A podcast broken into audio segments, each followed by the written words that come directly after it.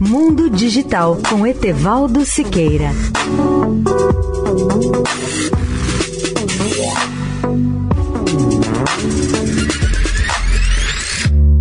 Olá, ouvinte da Eldorado.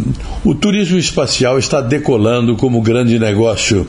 Uma empresa criada exclusivamente para esse propósito, a EOSX Spaceship Company, planeja enviar turistas ao espaço em cápsula presa a um balão estratosférico gigante que levará cerca de duas horas para atingir a altitude de cruzeiro de até 40 quilômetros, muito acima do nível dos voos das aeronaves comerciais, que não passam de 10 quilômetros.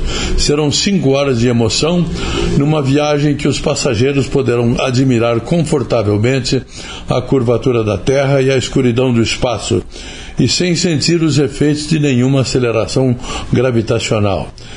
E a passagem custará aproximadamente 150 mil dólares. Toda a experiência foi concebida para ser agradável aos passageiros, sem fortes acelerações, um ambiente confortável e vistas panorâmicas que permitem aos passageiros desfrutar das paisagens deslumbrantes a cada passo da viagem. Durante as duas horas de subida, duas horas de cruzeiro e descida e pouso final de aproximadamente uma hora, os passageiros ficarão maravilhados com a experiência.